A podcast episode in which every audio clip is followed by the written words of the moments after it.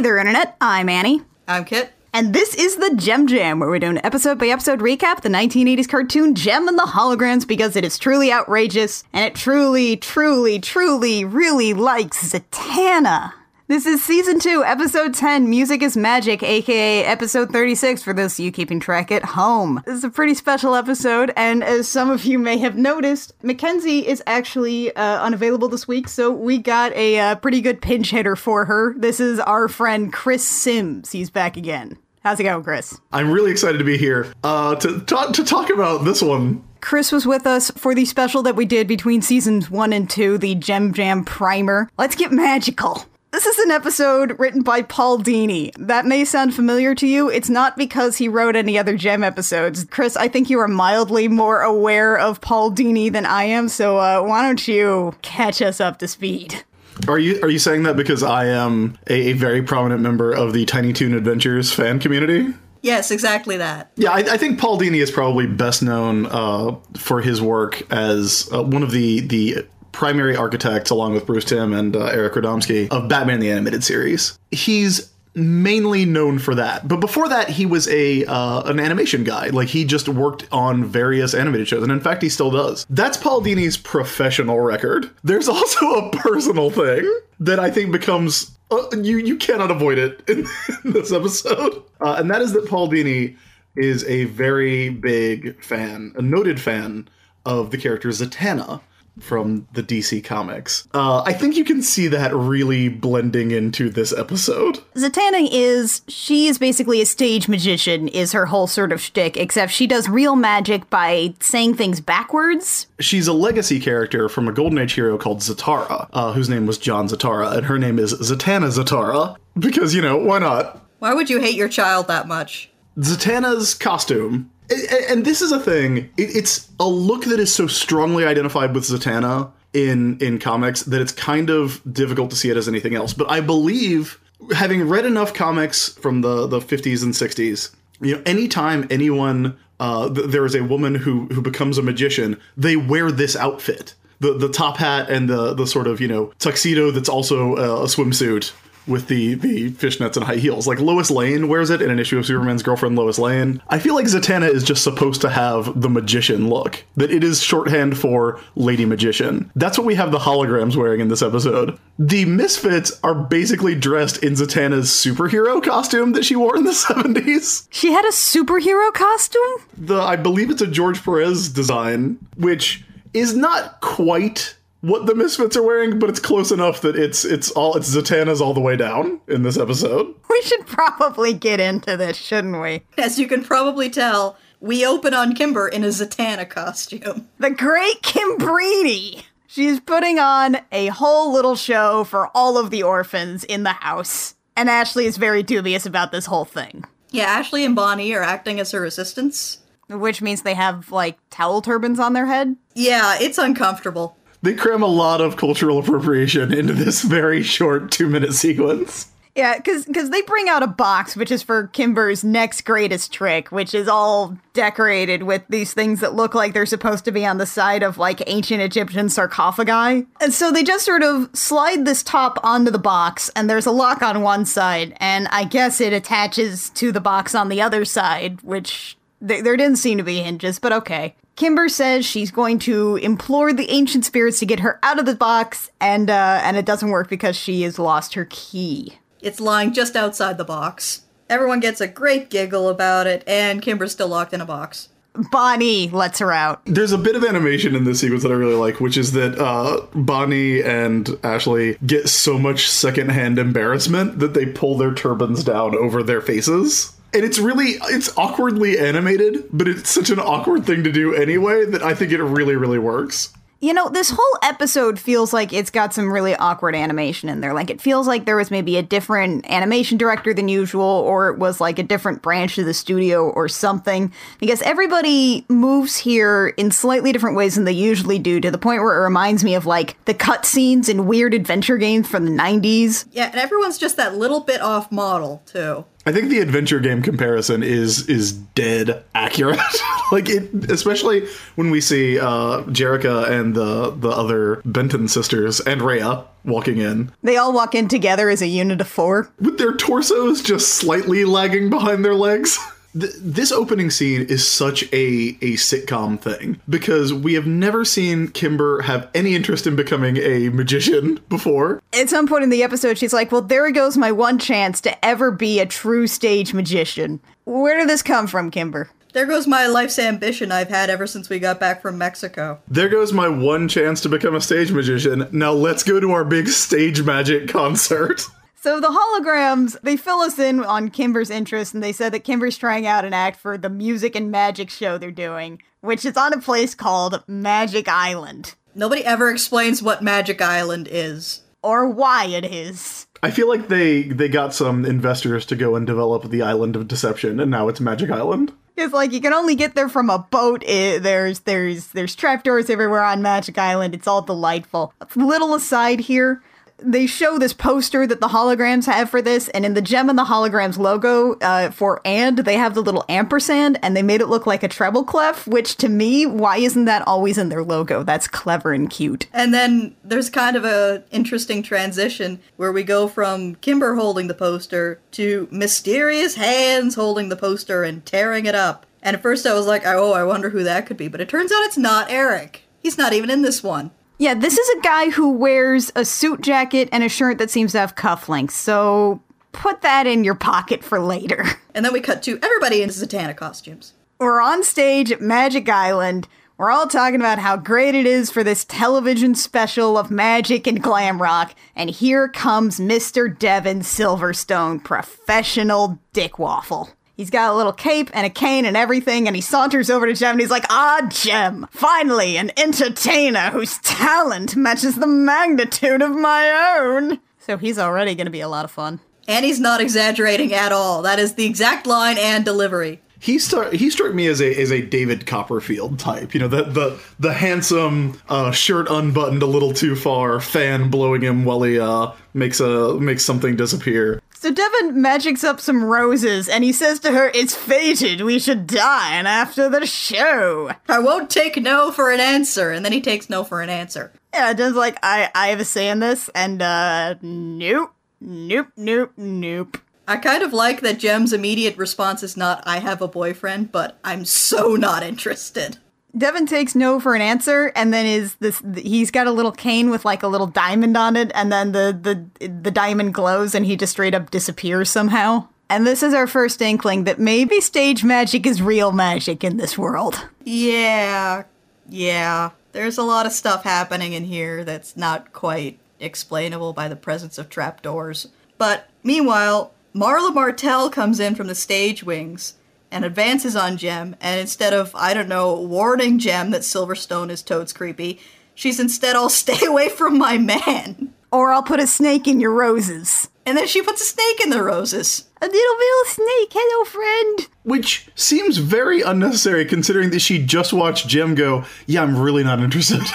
How much more away from her man can she get? Marla Martell also introduces herself as a famous illusionist, and I just need you guys to know how many times I wrote illusions, Michael, in my notes for this episode. How many times was it? Oh, a whole lot. I lost count. And then we get introduced to two more magicians, or at least one more magician and his assistant, whose names are Frick and Frack. It, it's great because Frack is always saying, Frick! Frick! Get over here! Ah, frick! And then uh, Frick comments that he doesn't like that his act has been, quote, sandwiched between two mindless rock bands.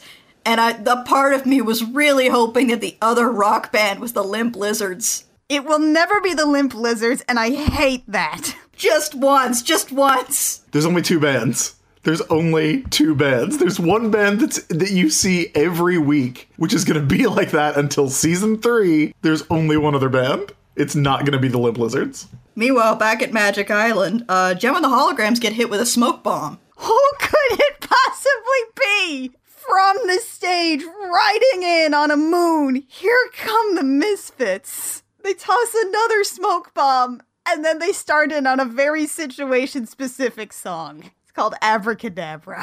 I, I keep wondering every so often where this fits on their discography. And I guess, I, I don't know, did the Misfits just get real mad and start singing about magicians one episode? This uh this is great because there's another band called the Misfits and there's another song called Abracadabra, both of which are very well known, and this is neither.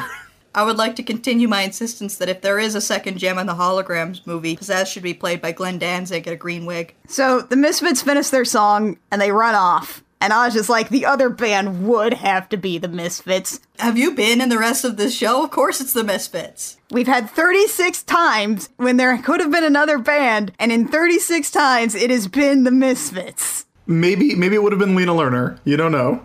So after all these interruptions, the holograms decide that, well, whatever, they'll just still rehearse. And then Devin Silverscum comes rolling back in with a magic lady box, and he's like, get in the box. Yes, sir, to do the famous vanishing lady trick, which is apparently the trick that Kimber botched at the beginning of the episode. Kimber is very excited to see this trick, and Jem's like, all right, fine, maybe he'll leave us alone. So she gets in the box, he closes the box, he's like, one, two, three, and the box explodes. this is apparently not working as designed. this is our commercial break. That, that's an old school commercial. In fact, that's even better than the season one commercial breaks because, as far as we know, Jem is dead. Like Jem is not dying or about to die. She is. She has been exploded. That's one way to make someone disappear. Jem just exploded in a blaze of glory and hellfire. Memento Mori, buy our dolls. Well, what's left of them anyway. By everybody else's doll. We've got a special Jem doll where you can put all the pieces back together. We come back from the commercial break, and I'm just basically like, she turned you down, so you murdered her? I mean, this would sound really ridiculous, but also the Misfits try to kill them constantly, and Kimber once almost got ate by a robo shark. So, I feel like they're constantly in a state of high alert now. so the Misfits and all the other magicians race up onto the stage to find out what happens. L- let, let's get this straight. This is a Scooby Doo episode. Our cast came to a new location. They were introduced to three different characters who might have a motive. And now we get to go through some zany antics until the uh, the person reveals themselves because somebody fell into a trap. Yeah, Aja and Shana, being sensible, realize they have a whodunit on their hands. And then Aja says in Shana's voice, who could be responsible for this? And then Shana says in Aja's voice, it could be any of them. Cue music video, Jem and the holograms, it could be you. in which all the holograms do Poirot impressions, I guess. Yeah, this is this is a glam rock version of the first couple of minutes of a classic Agatha Christie accusing parlor scene. We get the best shot in the episode, and I know we kind of ragged on the animation a little bit earlier, but the single best shot in the episode, one of my favorite in the in the series, uh, when Aja gets like all up in Jetta's face, like she leans in and then she leans in closer, looking meaner. It is a oh Jetta's about to get her jaw broken scene. I love it. Like Aja and Shana are basically both bad cop in this. I think Aja is worse cop. Shana will just yell at you. Aja will break your legs. I tell you what, guys, what I wouldn't give for a tiny, fancy Belgian man to just come onto the scene and solve this mystery. But no. Can we talk about how the songs in this episode are genuinely terrible? Yeah, they're not good. This one is the worst. Abracadabra and Music is Magic are bad, but It Could Be You is maybe the worst song on the series. I even, uh, what is it, uh, the World Hunger Shindig song that has the line, People who share are people who care, people who give so other people can live. We can make a difference. We can make a difference. We can make a difference. That's as, that's as good as I can do. I'm sorry. Like, that song has a melody. like, that, that song has is memorable. This song is just really, really bad. Could be you, couldn't it, couldn't it, could be you, couldn't it, could. I guess so. This song is like Paul Dini didn't know that he didn't have to write the songs. Yeah, that sounds about right. And again, it's like, where does this fit into the holograms discography? Most of the songs can at least be like attributed to saying, oh, this is an extremely specific instance, but it's actually just about like being in love with Rio for some reason. Are the holograms walking around singing accusations at everyone? I think is a pretty good question. I want to believe. And everyone decides they're gonna go looking for Jem, who they claim has disappeared despite the fact she was in a box that exploded. Jem's dead. I mean, I guess they didn't find any body parts. There's a scorch mark on the floor. Jem is a smear on the ground now. So the the misfits also tag along because they're like, "Hey, if somebody's picking off singers, we should probably stick together, right?" And all holograms are like, "Yeah, that that adds up." It doesn't, but it's okay because the misfits just want to make sure Jem stays vanished. Again, Jem is dead, but uh, they go into a, a storage room, I guess, but it's got a stage in it, and Pizzazz gets attacked by a ghost witch. A freaking Halloween witch floats out and she summons some synergy level nightmare monsters. And then Marla comes in, is like, "Oh, those aren't ghosts; those are just my illusions." Annie, Illusions, Michael! there we go. And then she reveals that she controls them with this medallion that she's got. She starts waving the medallion around and then immediately shouts, "It isn't working!" Let's also point out she th-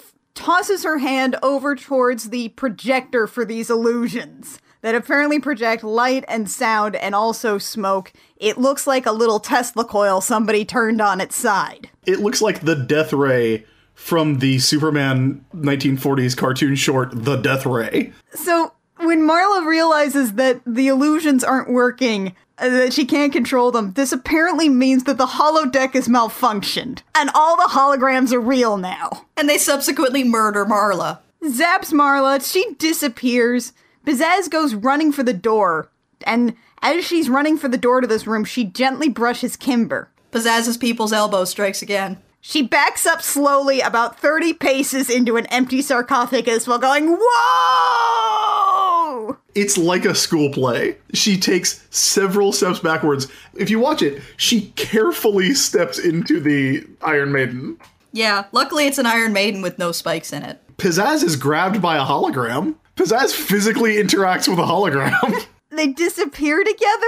He- here's here's the thing about this episode. Like going into it the first time I watched it, obviously there's going to be a lot of like Jem using her holograms because they're because they are essentially magic. Instead, Jem is like out.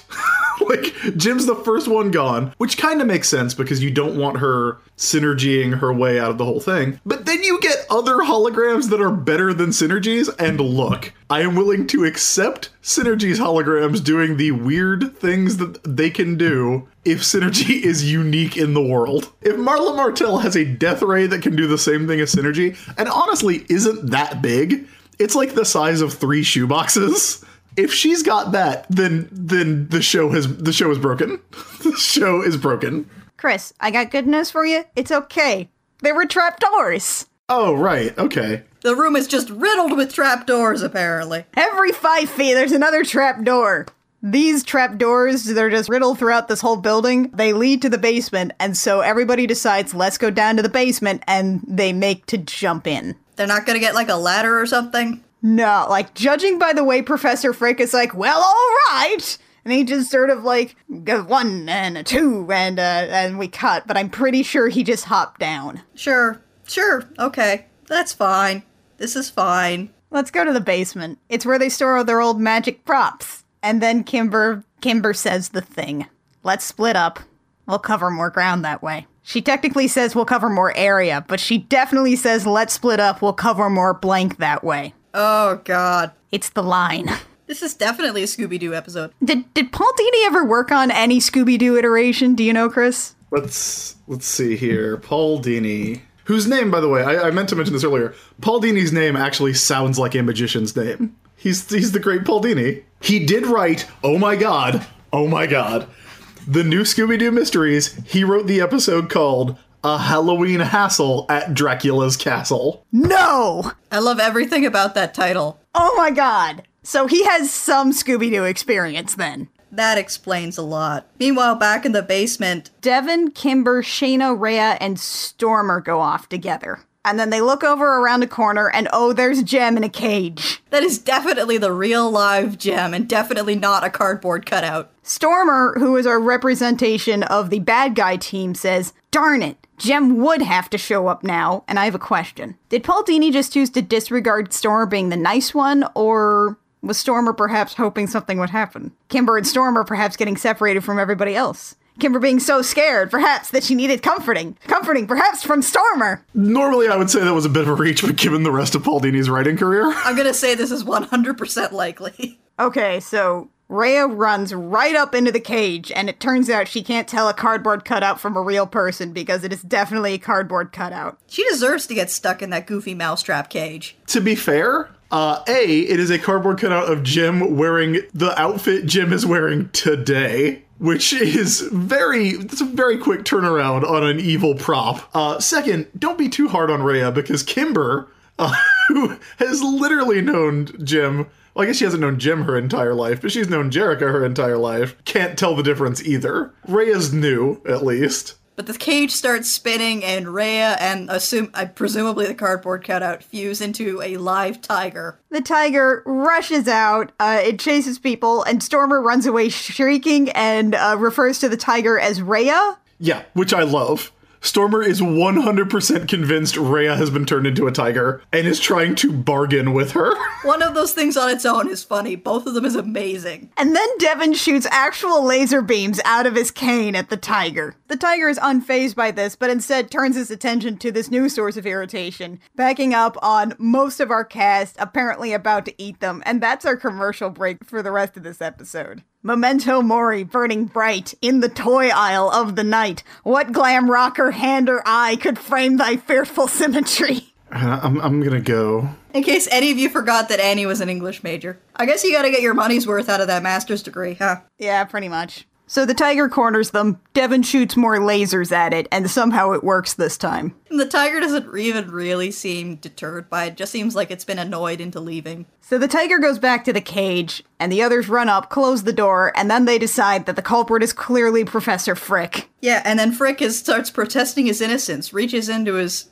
coat, and pulls out a comically large handkerchief He's like trying to mop his brow with it because he's nervous, but it's tied to another handkerchief and he keeps pulling it out and out and out, and then it turns into a sheet and it lands on everybody except Stormer, Kimber, Shana, Jetta, frickin' Frack. And they all disappear. What? Yeah, is this another is this another trapdoor? Is that's what it, is that what it's meant to be? I mean, we find out there's another basement. So, I guess so? I guess it's trapdoors all the way down. The bad guy's plan here is that he is sure that, that Professor Frick is going to not only keep pulling this comically large handkerchief, but throw it over the remaining people just to get them all knocked out. It relies on a lot of uh a lot of circumstance. Let's just assume that the bad guy is an actual literal wizard and move on. Okay. So Professor Frick runs away, and the remaining glam rockers give chase. They end up in catacombs, and then an actual, like,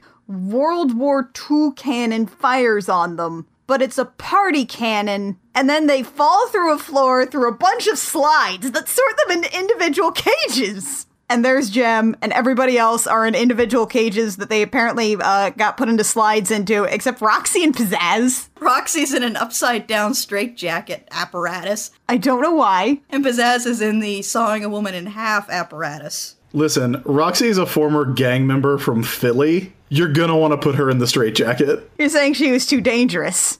There was probably there's probably a cage that has like the bars chewed off just off screen. And now it's time for the Scooby Doo reveal. Because, oh no, everybody's in cages. No one here could possibly be guilty. Who could the culprit be? Uh, it's Old Man Jenkins. He wanted to scare everybody away so he could find the pirate gold and then continue his counterfeiting operation. Or maybe it's Frack. It turns out it's Frack, and he did it so he could be the only performer in the show and learn everybody's magic secrets, and I guess learn the secret to glam rock too. I don't know. So we haven't talked about Frack's outfit, but he does look a lot like a redheaded version of Norville Shaggy Roberts. Yeah, he's player two Shaggy his outfit, from what I can tell, judging by the outfit that he has now, is that he has a separate outfit that he dresses up in just so he can rip up Jem posters ominously. He just likes to feel important. So the show is about to start, and Frack says that he's going to saw Pizzazz in half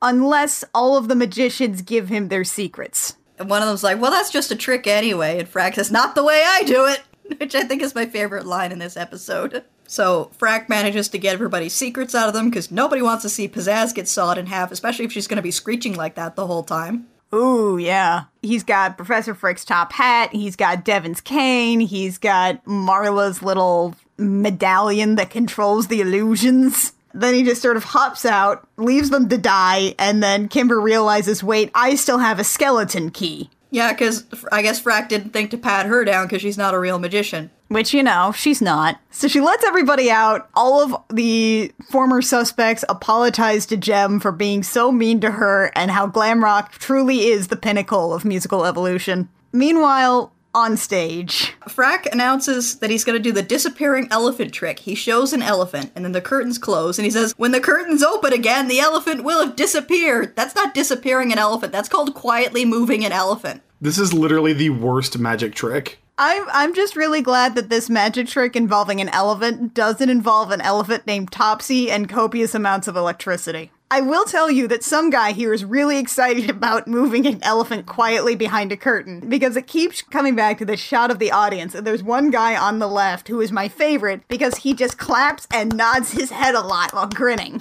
He is my very favorite person in the whole world. We cut back to the dungeon where Kimber's skeleton key actually just breaks off in the lock that's holding Pizzazz into the box. And they decide they're just gonna leave her. And the Misfits pick up a saw and decide they're going to saw her out of the box. I am so upset that we did not get to see this happen. Back on stage, uh, everyone bum rushes Frack. I have this section just called on my notes Frack Fricks Up. We're having a whole little magic fight with all of the magicians against Frack, and Jem is like, Synergy, we need a multiple illusion. And then Synergy creates multiple pairs of holograms. And then Frack attacks one of them with the magic staff, and Synergy then improvises. She turns them into horrible nightmares from hell. Synergy, what is wrong with you? Synergy, oh my god.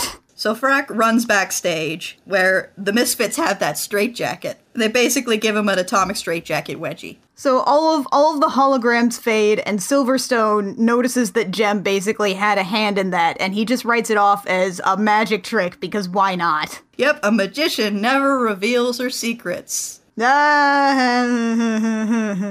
Anyway, we don't have time to dwell on that. It's time for our last song. It's music it's magic. We've heard this one before, right? We have. It was uh it was from episode 5 Battle of the Bands. It's the song that won them the Battle of the Bands contest and uh and the fancy mansion and the right to Starlight music and stuff. And then the episode does not just end at the end of the music video. The holograms go backstage and they find that the Misfits are all tied up and they find a note that is basically a recurring villain stinger from Marvel movie. We'll meet again. Signed the great Frack. I feel like Frack needs a name change. I'm really, really sad that this was never followed up on in the rest of the series because I want them to also have a recurring evil magician nemesis. They just sort of leave the misfits tied up and then they just sort of walk off while laughing. And that's our episode. That's music is magic. That was magical and musical.